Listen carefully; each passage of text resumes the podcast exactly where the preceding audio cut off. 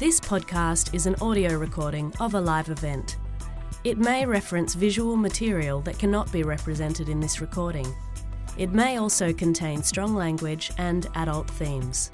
The opinions expressed in this podcast do not necessarily reflect those of ACME. Welcome. On behalf of everyone here, um, I'd like to begin by acknowledging the traditional owners and custodians of the land on which we're meeting this morning, the Wurundjeri people of the Kulin Nation. We'd like to pay our respects to the elders, past, present, and future. I'm Libby Doherty. I'm the commissioning editor at ABC Children's, and thanks for joining Kids in Control. I'm absolutely thrilled to have you here. I'm a passionate advocate of kids' content, and I hope by the end of this session that you will be too. Um, so, what do I love about kids' content? Well, a bunch of things actually. Firstly, kids are my favourite human beings in the whole world. I absolutely love hearing what they've got to say. I love listening to them talk about their favourite shows, and I'm always amazed about, about how smart and capable they are. I love that the content we make shapes their view of the larger world, and that the, fa- and the content we make also lays the foundation for all of the creative touch points that they'll draw on in their later lives. Also, Australian kids shows punch way above their weight. Not just the ABC shows, but the other ones with 7, 9, and 10. Our shows are screened in multiple territories all over the world, seen by millions of kids. So I'm delighted today to introduce the panel Laura Waters and Carla Burt from Princess Productions, who are also passionate about making kids' content and grown up content as well. Um, they are the producers of My Year 12 Life, which is an amazing vlogumentary series we've just launched on ABC Me and ABC Main Channel um, for our dedicated primary school audience. Laura started Princess, Laura here on the left, started Princess in 2003. Um, in the past decade, she's produced all of five Chris Lilley's shows, so Summer Heights High, We Can Be Heroes, Ja'mie, Jonah, um, as well as overseeing the production of a range of documentary content, including the Graceland Happiness Project, Sporting Nation, um, Race Relations, It's a Date, 8mm, and Outland. Um, and Carla, who is on her right, is the series producer and casting genius of My Year 12 Life. She's been working as a producer in the industry um, with a lot of young talent and young creatives to bring new formats and stories to the screen. Carla was the Melbourne casting producer for Gogglebox, which is an amazing um, example of fantastic casting. Um, obviously, there they were looking for, for diverse people who needed an opinion and a sense of humour. Um, she was also co creator and producer of Girl Friday, one of the first sort of truly interactive cross platform shows that started off on mobile and then moved across to ABC2. So let's give these two a round of applause for joining us today to share this project. so, what we want to go through today in this hour is a quick summary of some of the exciting kids' factual delighting audiences around the world. So you can all get a feel for what's trending in this space and what other producers are doing. At ABC Children's, we're seeing more than ever a trend towards kids wanting to be involved in the filmmaking process. They have skills and they want to use them. My Year 12 Life is the perfect case study to take you through what happens when the camera is put in their hands, and then we, as the public broadcaster and the producer, have to work together to tell, let them tell their stories in their own way. So let's get started by taking a quick look at who this audience is. So, this is who they are. This is what they look like. These are eight and nine year olds. Who are they? This generation is so new, it still doesn't have a name yet. A few ideas have been tossed around in the media and by grown ups, of course, including Gen Z, iGen, Centennials. MTV calls them builders, the kids building on the foundation of the millennial disruptors. But whatever they choose, it'll be interesting. These kids are living the content dream. They're not digital natives, they're cloud natives. They've been born into the fully functioning on demand content world. Content streamed direct to their devices wherever they are, whenever they want it. And they have devices that they are in charge of. No longer are they at the bottom of the family scrap pile fighting for that one remote control. You may have seen last week, um, Roy Morgan in Australia did a survey with 2,500 Australian children, and the results that they reported were that 74% of children from seven, from six to seven, sorry, let me start again. 74% of children aged six to 13 use a tablet. I was absolutely gobsmacked by that. Three years ago, that percentage would have been half of that. 20% of six to seven year olds use mobile phones, which feels about right, and 2% have their own mobile phones, again, about right. But by the time they're 12 and 13, 74% have mobiles as well. Also, just as a note, around 95% of Australian family homes with children have a computer. So it's really no wonder then that kids on average are spending 10 hours online and watching 12 hours of TV a week. So, what kind of content are they watching? Well, they're watching a wide range, like us, with the TV set increasingly becoming their destination for the co viewing family home experience. Their devices are used for more focused, solitary viewing time. Younger children, probably between the sort of six to nine bracket, are drawn to more sort of traditional style, style TV like content. Um, but as they get older, their content taste broaden quite significantly, as you would expect and they start to follow vloggers. Um, music videos become big in their life. They go online and look at game tutorials, um, joke and prank videos alongside their favourite TV content. But part of this online time is also about creating content. These kids are prolific, some of them, shooting, editing, sharing films with friends and family from wherever they are. This generation is mobile and they want to keep it that way. Something we've been tracking for a while, um, which we think is a fantastic service, is Musically. Some of you might know it, or you might not. Um, users on that share um, live streamed music videos where they dance and lip sync to their favourite songs. They have 100 million um, subscribers worldwide, apparently, 40 million active users a month, and 12 million new videos uploaded every day, and it's growing. But all of that's only okay if mum and dad say so which is where the rub is for our genera- for our kids. So yes, they're online watching content. Yes, they're playing about and uploading videos. But what about social media?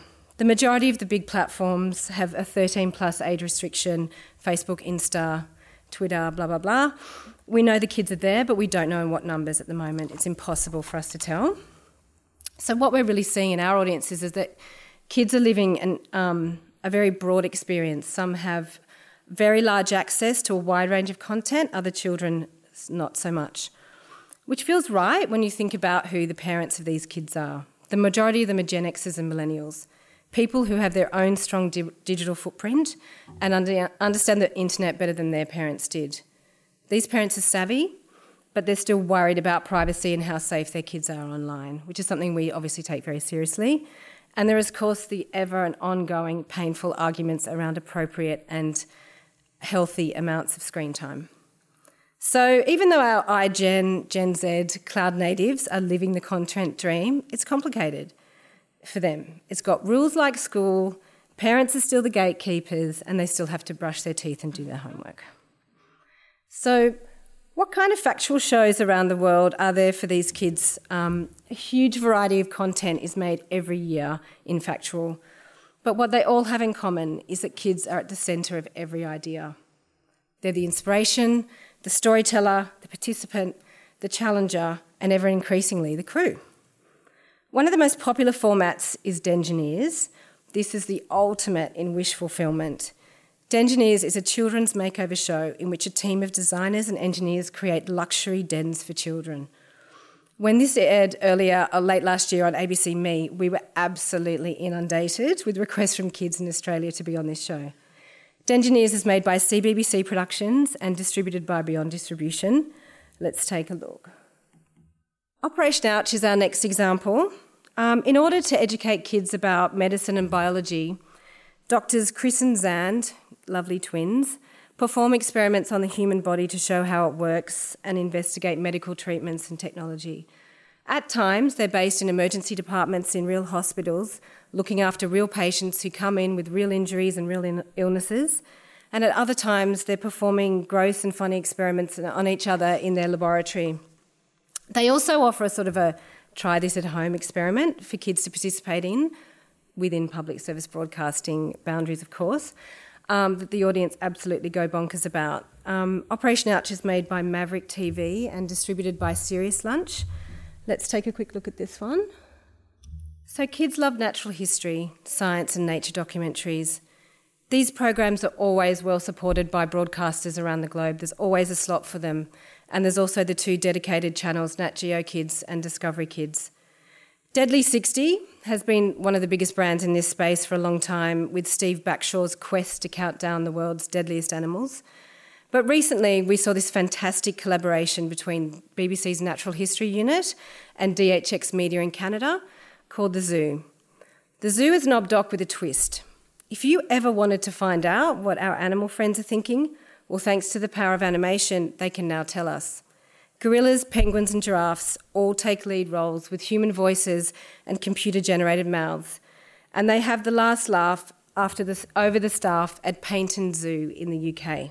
So fantastic use of Natural History Archive there. Um, finally, the last sort of big trend I just wanted to touch on is that um, kids really want to know about the big issues. Increasingly, um, they live in a world of adult problems political disruption, refugees, environmental crises. They're very conscious of these things, and it's our job to help translate these bigger themes and experiences into language that they can understand. An example of this is this year the Kids BAFTA for the Best Factual went to a CBBC series called My Life. The episode that won is called The Boy on the Bicycle, and it's a collaboration between UNICEF and Drummer TV. In this film, Ahmed, a 16 year old Syrian boy takes the audience on an unprecedented and fascinating tour of one of the biggest refugee camps in the world, Zaatari, in Jordan. Unfortunately, I couldn't get a clip, which I'm really, really sorry about, but please look it up because it's absolutely amazing and powerful to see this refugee camp, experience it, and see the ecosystem of it through children's eyes. So, what are we doing in Australia? That's that's the next question, really. Um, for those of you not familiar with ABC Me, we are the ABC ABC's dedicated children's channel for primary school kids. We have a linear broadcast channel that broadcasts from six o'clock in the morning till nine o'clock in the morning. We also have a dedicated app. Um, so it's a bit like iView, but slightly broader um, in an interesting way, in that we take content from ABC Kids, which is our preschool channel, ABC Me, the linear channel, and then some programs from ABC2 and ABC1. And we curate them in our app, um, which really gives our audience that broad experience that I was sort of indicating before, where they might be feeling a little bit nostalgic about Octonauts or Ben and Holly's Little Kingdom, and at the same time wanting to stretch themselves into something like Doctor Who. So this is a dedicated space for them. Um, it has a few customizable features so they can set up their own playlists and their sort of own favourites and channel. And hopefully, over the course of this year, we'll be rolling out further features um, for them to enjoy and to actually be able to um, to put content into the app and stream it through there as well. So, user generated content is something that we're focusing on, and we're sort of doing it in a lo-fi way at the moment. We run um, campaigns and challenges through our website and through the channel. Um, usually, we ask kids to we give them a specific goal and they and they sort of record themselves and send it in. We then repackage that as mashups, or we play it as is on the channel. So this is sort of an ever-growing area of our service and something we really want to build, which builds a great um, direct connection with the audience. We also have very carefully managed social media accounts as per the 13 plus restriction. And where rights allow us, we are trying to stream um, episodes on YouTube, etc., as well. Our strategy is to be where the audience is, and we are going to them. That's what we need to do. The content we commission for all of these platforms is, ranges across factual, comedy, drama, animation, um, we're very fortunate that we can work in any format half hours, 15, 7, 8s, 3s, 4s, 11, like whatever. Whatever is the best duration to tell the story. Um, however, in saying that, anything that is looking as an international format or a drama, we probably will be working in a half hour. Um, our current strategy um, last year we rebranded from ABC3 to ABC Me and we repositioned the audience target to 6 to 12. Um, and really, the aim of that was also to get more Aussie kids' faces on screen. So here's a short reel just to give you a flavour of the tone and the vibe of the channel. So in children's, we have two commissioning editors, myself and Chris Rose. As you all know, you can contact contact us surname.firstname at abc.net.au, as you can anyone at the ABC. We're looking for, at the moment for highly innovative formats similar to what I've sort of shown you, where you take something like a medical um, theme and you really turn it on its head and do something interesting and different. Obviously, the kids' point of view is absolutely paramount. That will be the first question we will be asking you, and the other question will be about diversity and background and um, reflecting all of Australian children. We also have a department um, who manage acquisitions. So if you have programming that you think would fit into ABC Me, um, Emma Mungavin is the contact for that, and she's usually looking for half hours, anything under a half hour, 15s, um, short form, um, and she's open to submissions. Um, very, I'm very happy to put anyone in contact with her. Um, so, I mean, what's really important to us on ABC Me is Australian stories and reflecting all Australian children. Last year, we sent 12 year old Maya on the federal election campaign. You may have seen her. She asked all of the politicians the hard questions that kids wanted to know about politics. And this year we're following nippers, um, a club of nippers, as they battle over summer to sort of learn how to, to be safe in the ocean. But really, one of the most fantastic projects we've had come through our door is My Year 12 Life, which was made by Princess Productions. This vlogumentary series um, started in 2016. 14 Year 12 students were given cameras to shoot this final and torturous last year of school from their homes. They shot every frame of this 26 half hour documentary and 400 discrete iView clips of around two minutes in duration as well, so massive volume of material. The incredible producers and production team have taken all of these individual stories and woven a very engaging and interesting narrative that's an honest and real portrayal of what it is like to go through year 12, year 12 in the pursuit of the ATAR. I'm just going to show a quick clip now, which you probably haven't seen. If you, if you are following the show, um, it can be found on ABC Me, ABC iView, and ABC Main Channel. This is the first for Children's for us to actually have a project that runs across multiple channels. Um, but this one in particular just shows a little bit of an insight into what it's been like for the kids um, in the show and, and to be recording the show themselves. Such a cool clip. so I'm going to stop talking now, thank God, and let these lovely ladies talk to you about their amazing show. I've got a couple of questions, but um, I'd really love to open it out to the floor and let you guys um, talk to them about their process and um, all the amazing, funny trials and tribulations we've had on this show. Um, so, Laura, you're the creator of this show, so why don't you give um, give the crowd a little bit of an insight into what inspired you about this project? Sure. Um, well, as you'll be able to tell from my accent as I keep talking, I didn't grow up here. Um, so when I've got two daughters, and when the oldest one went through year twelve, I was really shocked by how much pressure the kids were under and the way that the ATAR system worked. Because in America, to get into a university, you get judged on your scores from your entire high school career. They look at all your extracurricular activities. Um, you write a big essay, and then you also take a test. Um, and then I watched my kids and their friends go through this process where it was like year nine didn't matter, year 10 didn't matter, year 11 was like, oh shit, I better start to think about this. And then year 12 was like, this nightmare of anxiety where they were getting all this pressure from their parents and from the schools about this one number. And so I watched the kind of expectations that she and her friends had, and um, and the anxieties and the pressure. And I watched some of the kids develop anxiety issues that, you know, even three or four years later, were still kind of playing out. And I thought, this is fucked, you know. so, um, so initially, I thought, why don't we find like 20 kids around the country? We'll just buy cheap cameras and get them to record their stories, and we'll create a YouTube channel so that people there was sort of like a support for kids to be able to see that they weren't the only ones going through it. Um, and I was telling somebody at the ABC about it um, in, in kids, and they were like, "Don't do that on YouTube. Make it a TV show." I was like, "Oh yeah." I make television. okay, that's a good idea. So um, that was kind of where it started. Um, yeah. yeah. And um, Carla, I thought you might want to talk a bit about, um, like, obviously, once we got the show up and commissioned and through that nightmare process, which probably a number of you have been through in the audience. Um, the casting, obviously, for this show um, is one of uh, what we feel is one of the hugest successes of this show.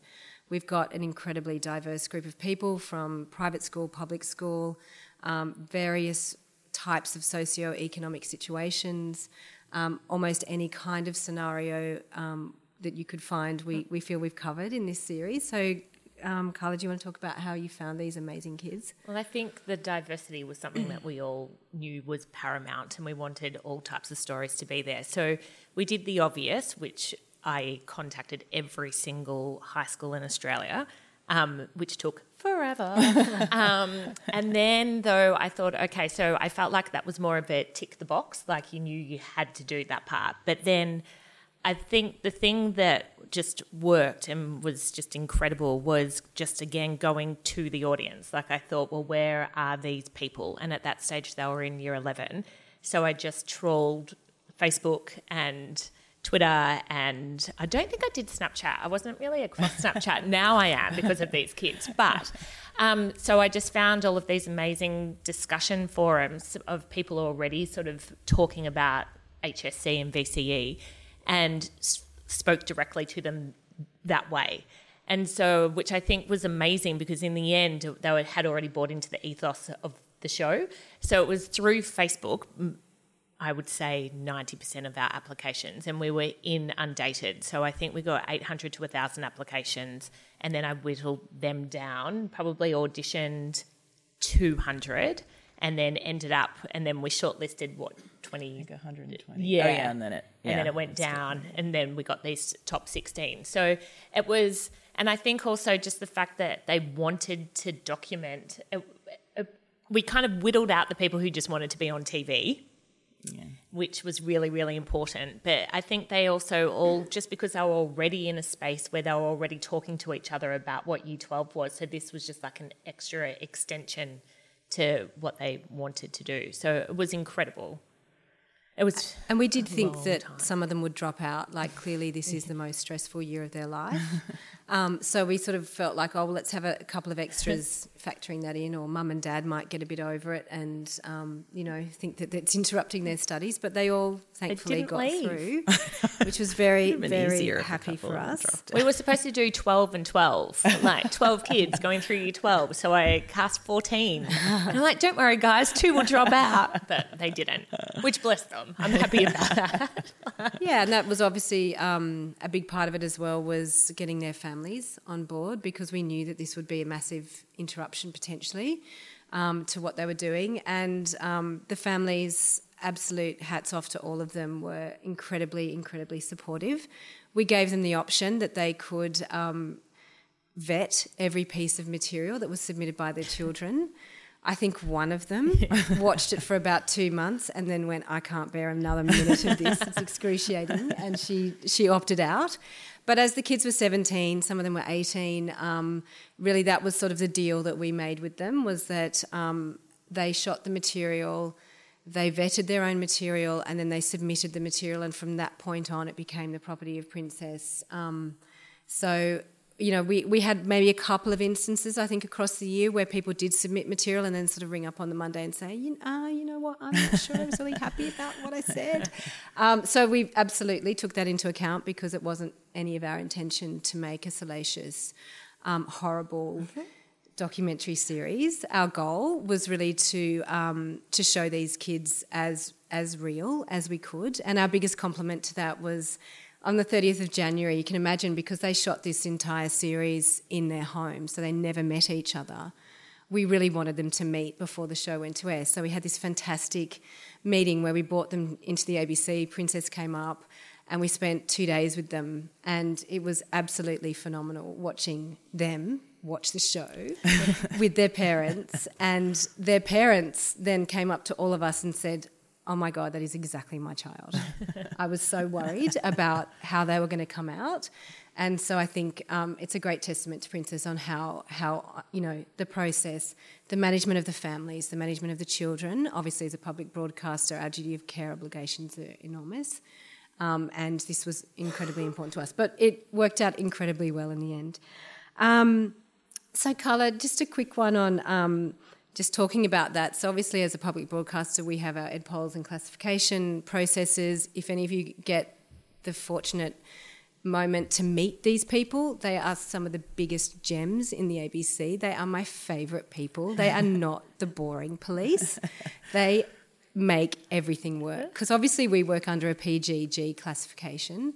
So, um, you know, things come up all the time imitable behaviour, swearing, how far can we go, shit's appropriate, the F bomb's not, you know, etc., etc. Um, so it was a really fascinating process for us to work with Princess to kind of basically give these kids ed pols and classification training. So, Carla, do you want to talk a bit about well, that? the first meeting I had with ed pols and classification was probably one of the most fun meetings I've ever been to because you were just swearing the whole time. What about this one? What about this one? So, um, anyway, that's an insight into my brain. Um, so, the good thing was when we were talking to the kids in the family, knowing that we had PG and ed pols behind us allowed them to feel like they were safe so it was one of the big things that allowed them to know that we would be telling this their story. And as I always say to them, it's kind of like we've got you back.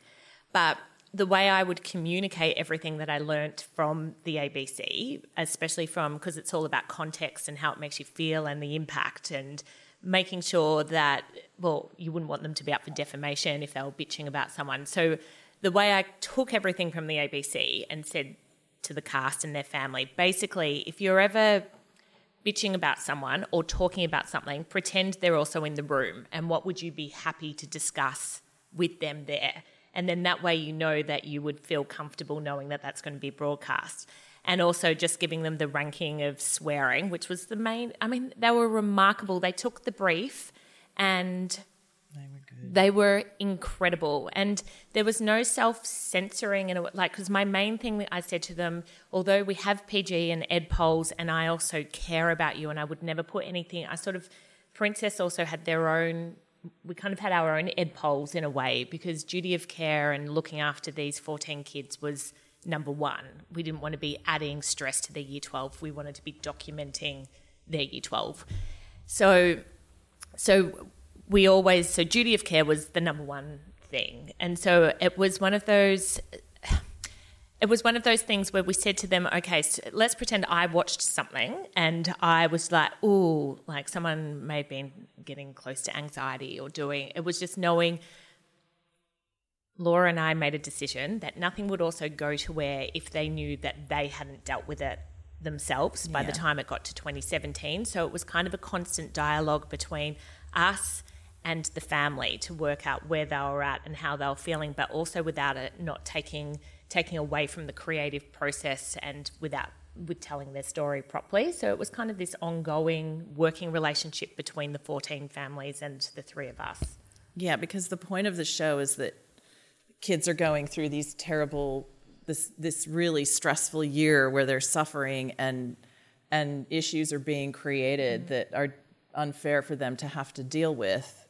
But then you have to put those issues to air or otherwise there's no point to the mm-hmm. show. Mm-hmm. so we were just really lucky that we were able to kind of walk that fine line and that and that the kids that were in the show were happy to be so open and i think when we had them all together um, and they didn't know anything about who else was in the show so it was quite a big shock but when we were all together it really felt like all of us including them felt like they had a bigger purpose that they were serving and so that was amazing to me because I felt that way. But I think they all felt like they were giving their lives over to help other people. And, you know, from 17 year olds, that's pretty cool. Yeah, and that's I think that was a common thing that they would say. So I would ring and say, "This is a storyline that I'm putting together right now. Can you check? Just double check with your parents, double check with your best friend, and just let them know that this is happening." And so then they would say, "Yeah, but it's just so important. Like I did go through it, and I want people to know it's okay." So they really did feel like they were doing a community service. Yeah, So their I think vulnerability was for a reason and real. And I think it helped validate their feelings because it, uh, it kind of gave them an extra purpose in a way and they were allowed to feel what they were feeling. And boy, they're teenagers and they felt a lot. a lot of crying. And we also obviously had to counter things like immature behaviour. Um, you know, we had a funny moment where one of the characters and a group of mates, their car breaks down and they effectively break into the car. so, you know, it's like how much of the breaking in process do we show, which is hugely entertaining because obviously they're a bunch of, you know, four 17 year old boys and they're doing it in a really entertaining way. So they're just, the subtlety of some of the material um, was a really fascinating process to go through as well. Obviously, drinking. Um, they all turned, pretty much all turned 18.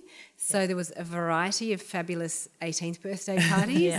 um, that happened as well. Schoolies was the other thing that we sort of covered as well. So it wasn't really um, just about their study life, it was very much about their personal lives. and ranging from someone that hasn't never been kissed to losing virginity to like had it all. yeah.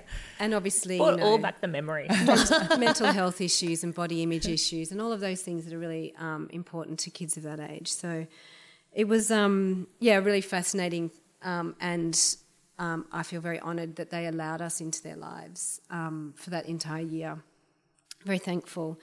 Um, so I feel like the other big question that you guys might be interested in is the volume of material that came in because it was enormous. So do you guys want to talk to the edit and the post production process and Well, the data management? He's got the stats, but the basically we set up a system. We set up a really we set up the team really carefully to be made up of a few adults, me and Carla, Apparently.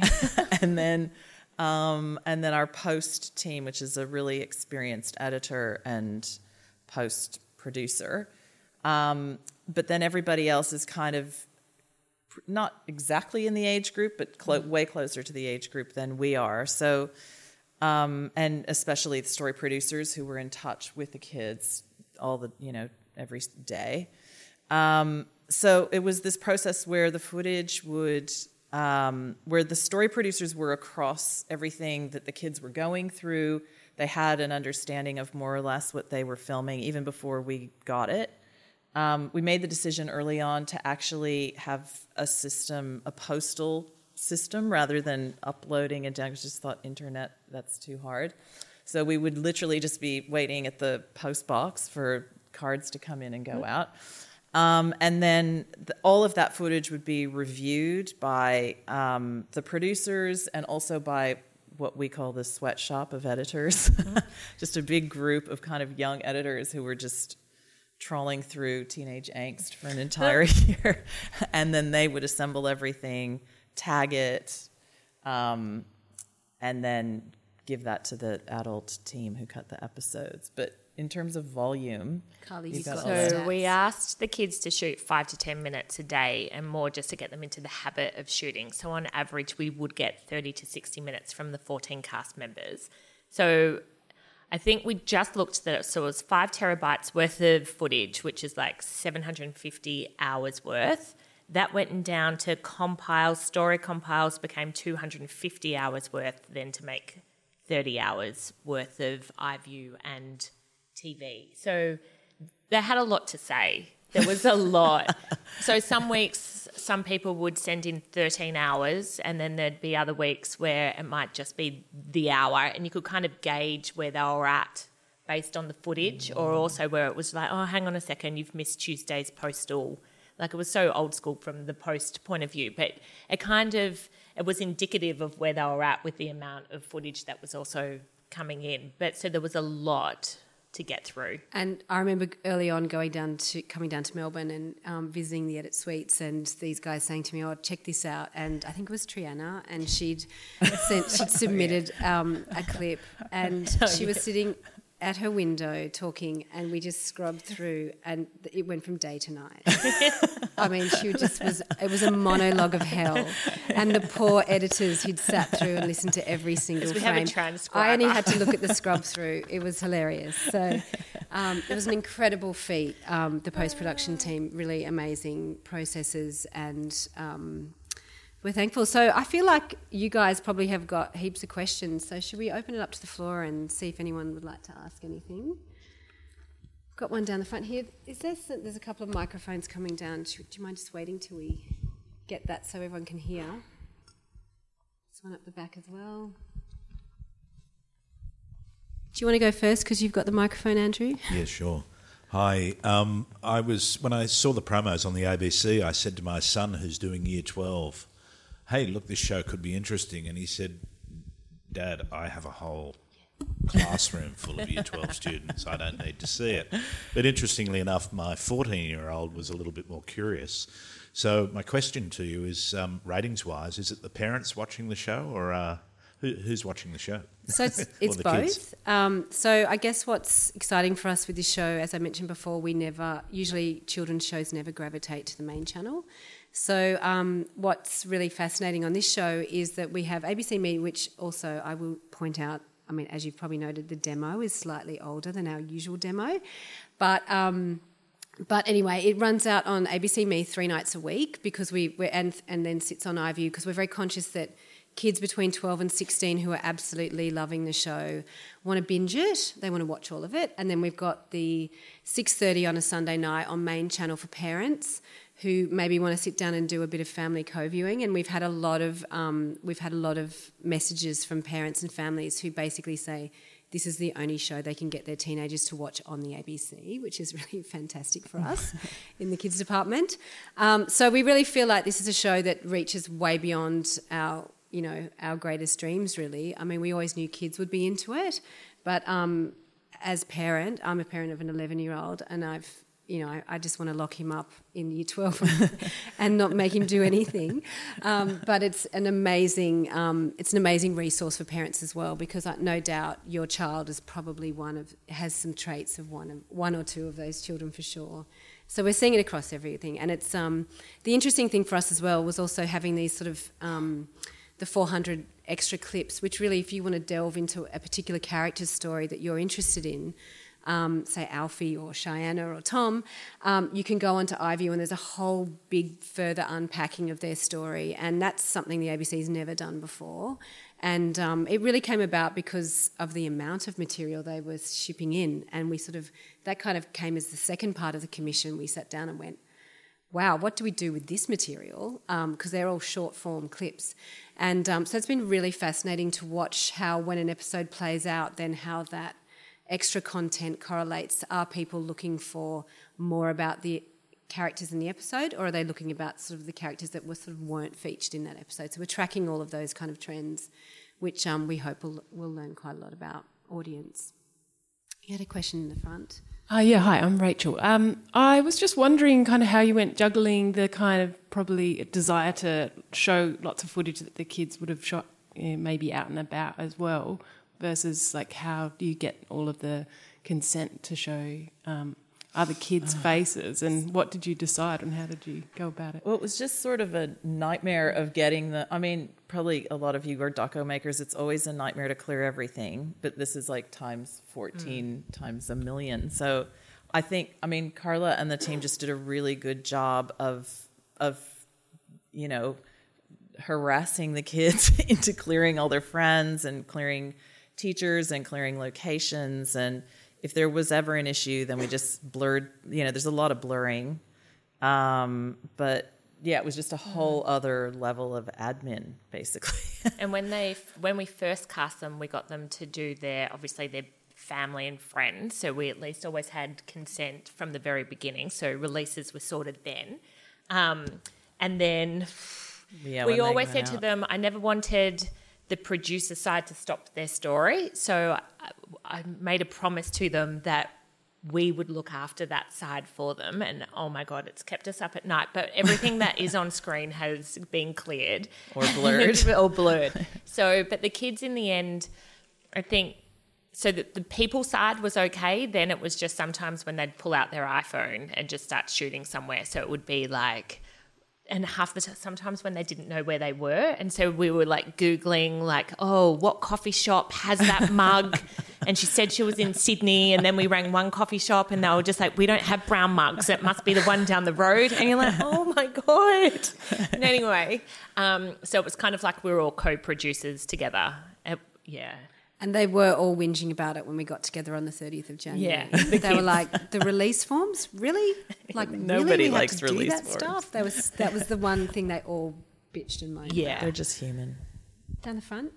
Uh, yeah, just wondered if you'd spoken to any of them about starting their own YouTube channels off the back of this. It seems like a really good launching platform for them as influencers and Yeah. Well, it's been um, it's been tricky for us to advise them about their social media presence in general because they're all really different. They all have different aspirations. They all um, probably have d- different levels of wanting to engage with an audience. So it's been hard to kind of give them a blanket thing. But we did when we had that was part of what we did when we got them all together. Um, we had like a big section where we just talked about social media and even about just fame and you know dealing with people who might say you know trolls You're or pe- you know yeah You've got bad haters as well as you know everything else. And so and we actually got we brought um, somebody from big brother in and he talked about his experience. And so i think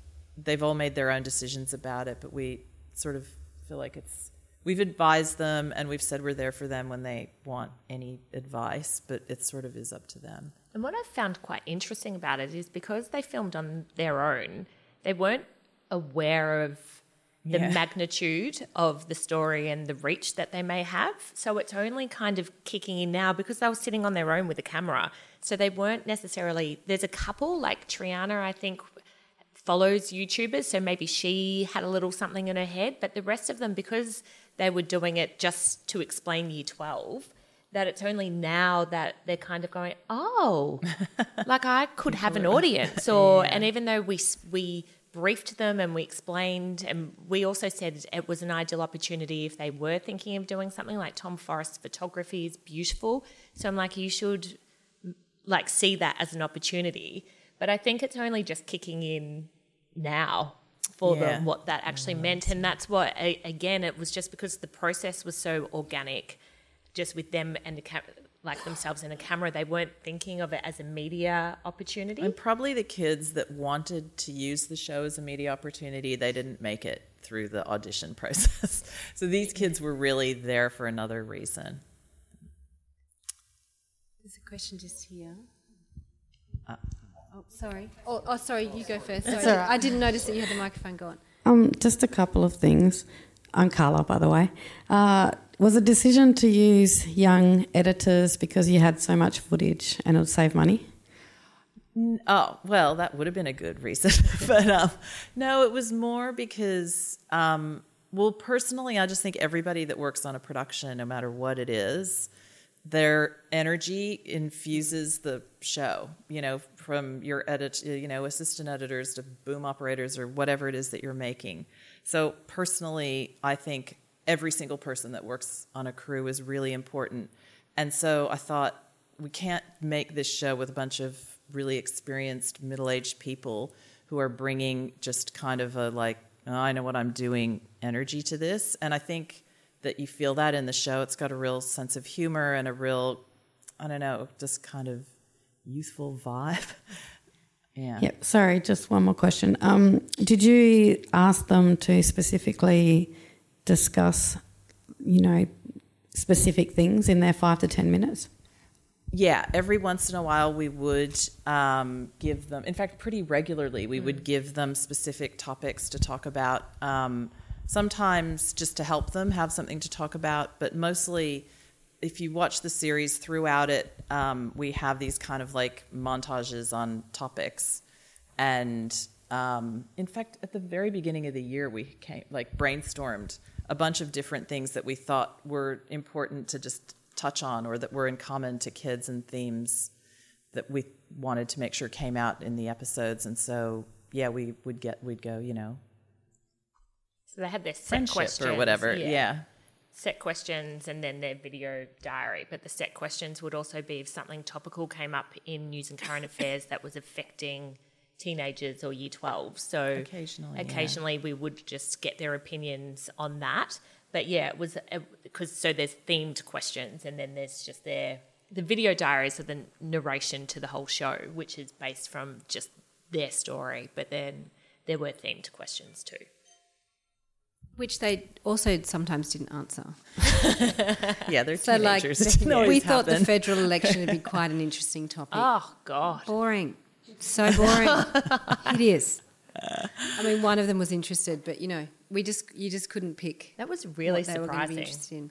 Now, who had the other question? You did. Yeah, go on. Yeah, hi. Um, I'm oh, sorry, uh, Sean from. Uh, I'm actually from Screenrights Enhanced TV. Um, love the show. We're big fans of it already, and uh, we're actually working quite hard to to package it up and and push. Uh, well, really to get teachers to use it in classrooms. Um, and you kind of you talked about parents and getting their sign off with it. Um, we we find uh, schools can sometimes uh, could, can be sometimes a little bit resistant to, to some content. Have you did you get any resistance? Um, have you had um, positive or negative feedback since then, or any sort of idea yourselves from um, how schools are reacting to this? Well, we've had so far really like more positive feedback than we could have imagined. Um, and in fact, the day after we launched, one of the big schools in Melbourne played the whole first episode in assembly the next day. And they said, We're going to be watching this in assembly the whole year. So um, we were like, Wow, you haven't even had time to. We're still hungover. How are you on to this? But um, um, but there were some schools, and Carly, you can probably talk more about this, who, while you know, before we started filming, said no or were nervous. And I think we had a call from the Department of Education about a week before we went to air, just sort of going, "We're watching."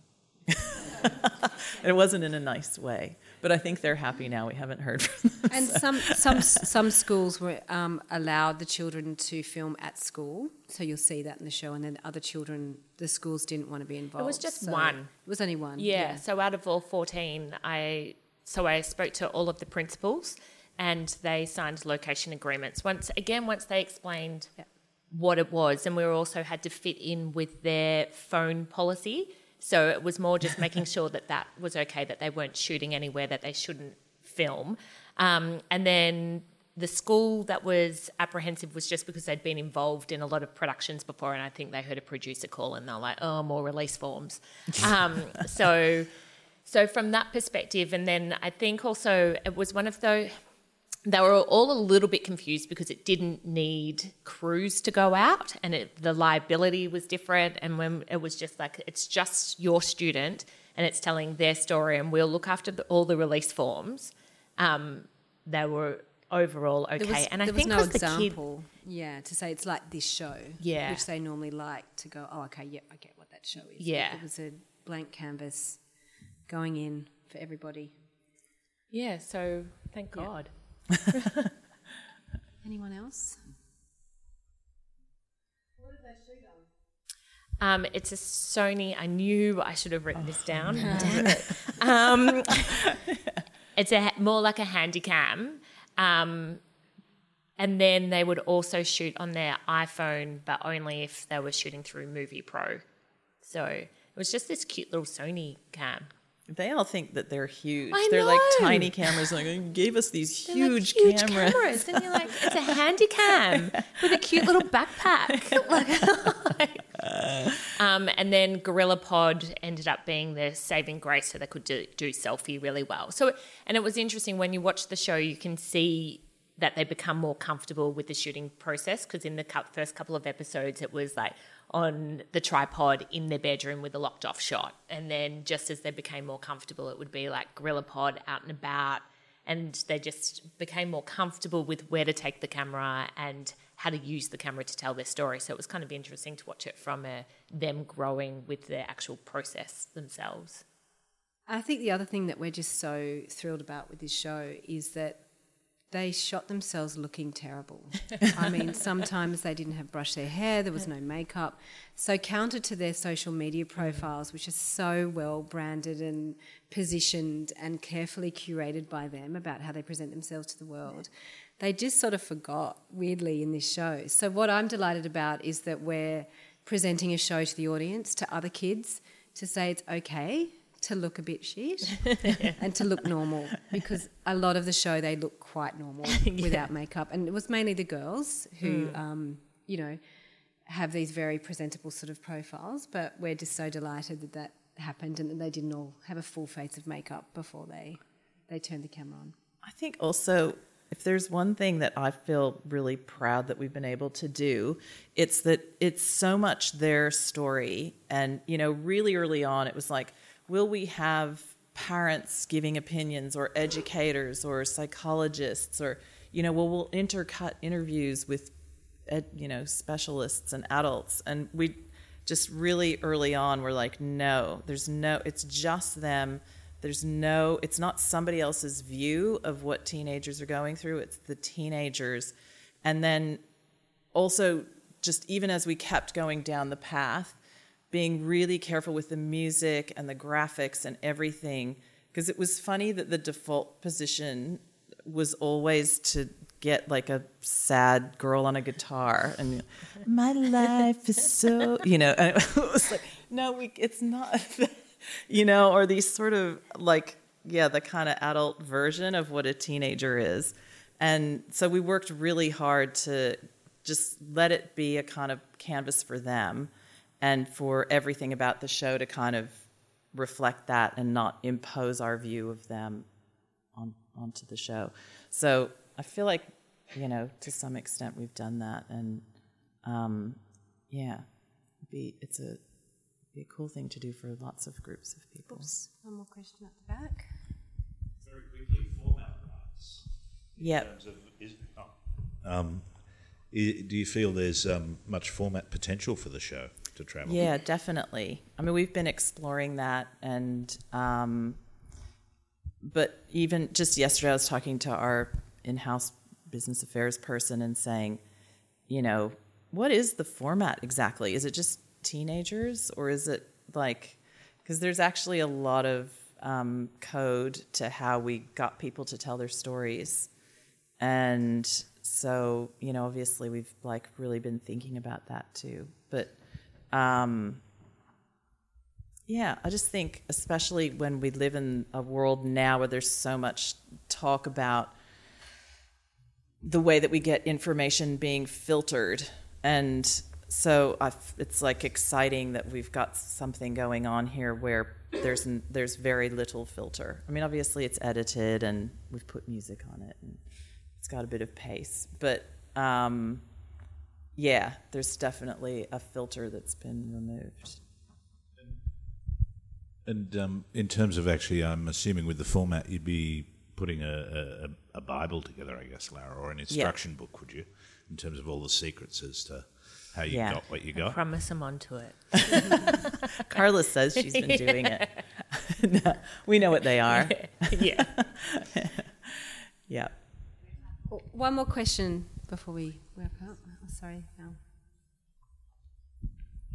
Um, hi, I'm Mel from Fredbird Entertainment, and we made a um, user-generated show called Moment of Truth last year or the previous year, and it was really interesting hearing this story of this experience, which was similar because my point was is going to bring it back to the point of this talk. But we had um, ten participants sharing their moment of truth, and of two of those ten were teenagers, and it struck me when this show was being produced and when we were doing this that um, the, the best ones, for me, the two best ones in terms of how they filmed it and what they filmed and when they were showing their experience was by far the teenagers.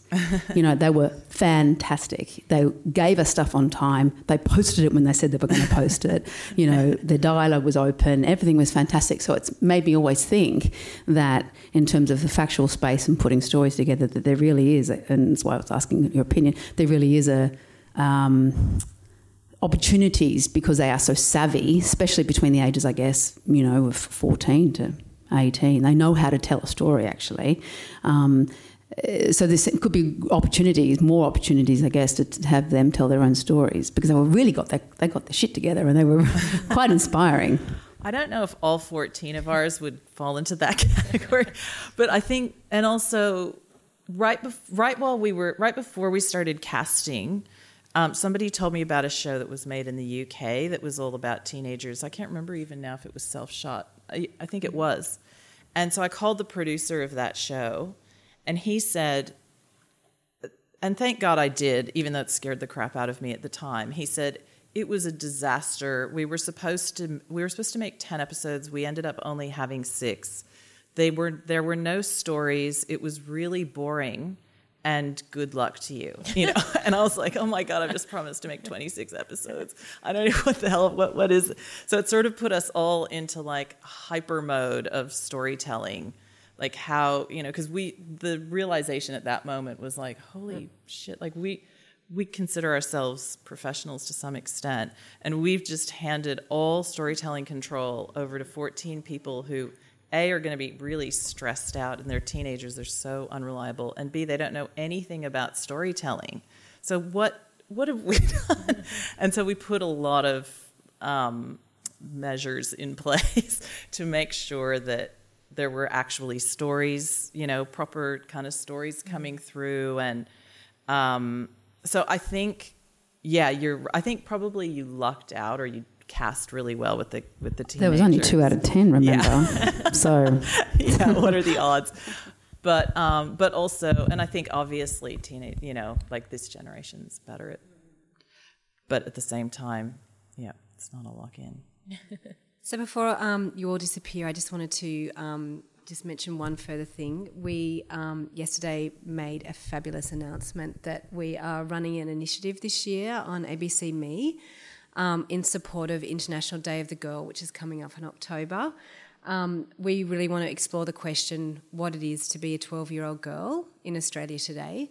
So we've put together um, some funding and we're looking for five teams or individuals um, to get together and um, explore some of the broader, bigger topics that we're talking about in women's issues. So, body image is a big thing for us, gender stereotypes, gender language. We're very conscious that all of these things start with our audience. So, um, please feel free to look at the guidelines on the site, which is abc.net.au backslash girls. Um, there's $80,000 per episode up for grabs, so half half from us and Screen Australia. And um, submissions close on the 13th of April, so there's about six weeks to get your ideas together. But we're looking for factual, we're looking for comedy, martial arts, whatever you think is the best way to tell the story to a 12 year old girl, and as long as the material is appropriate for that audience. But we're really excited about that this year and looking forward to um, celebrating Australian girls. You have been listening to an Acme podcast. For more recordings, go to soundcloud.com slash acmeonline or the Acme website.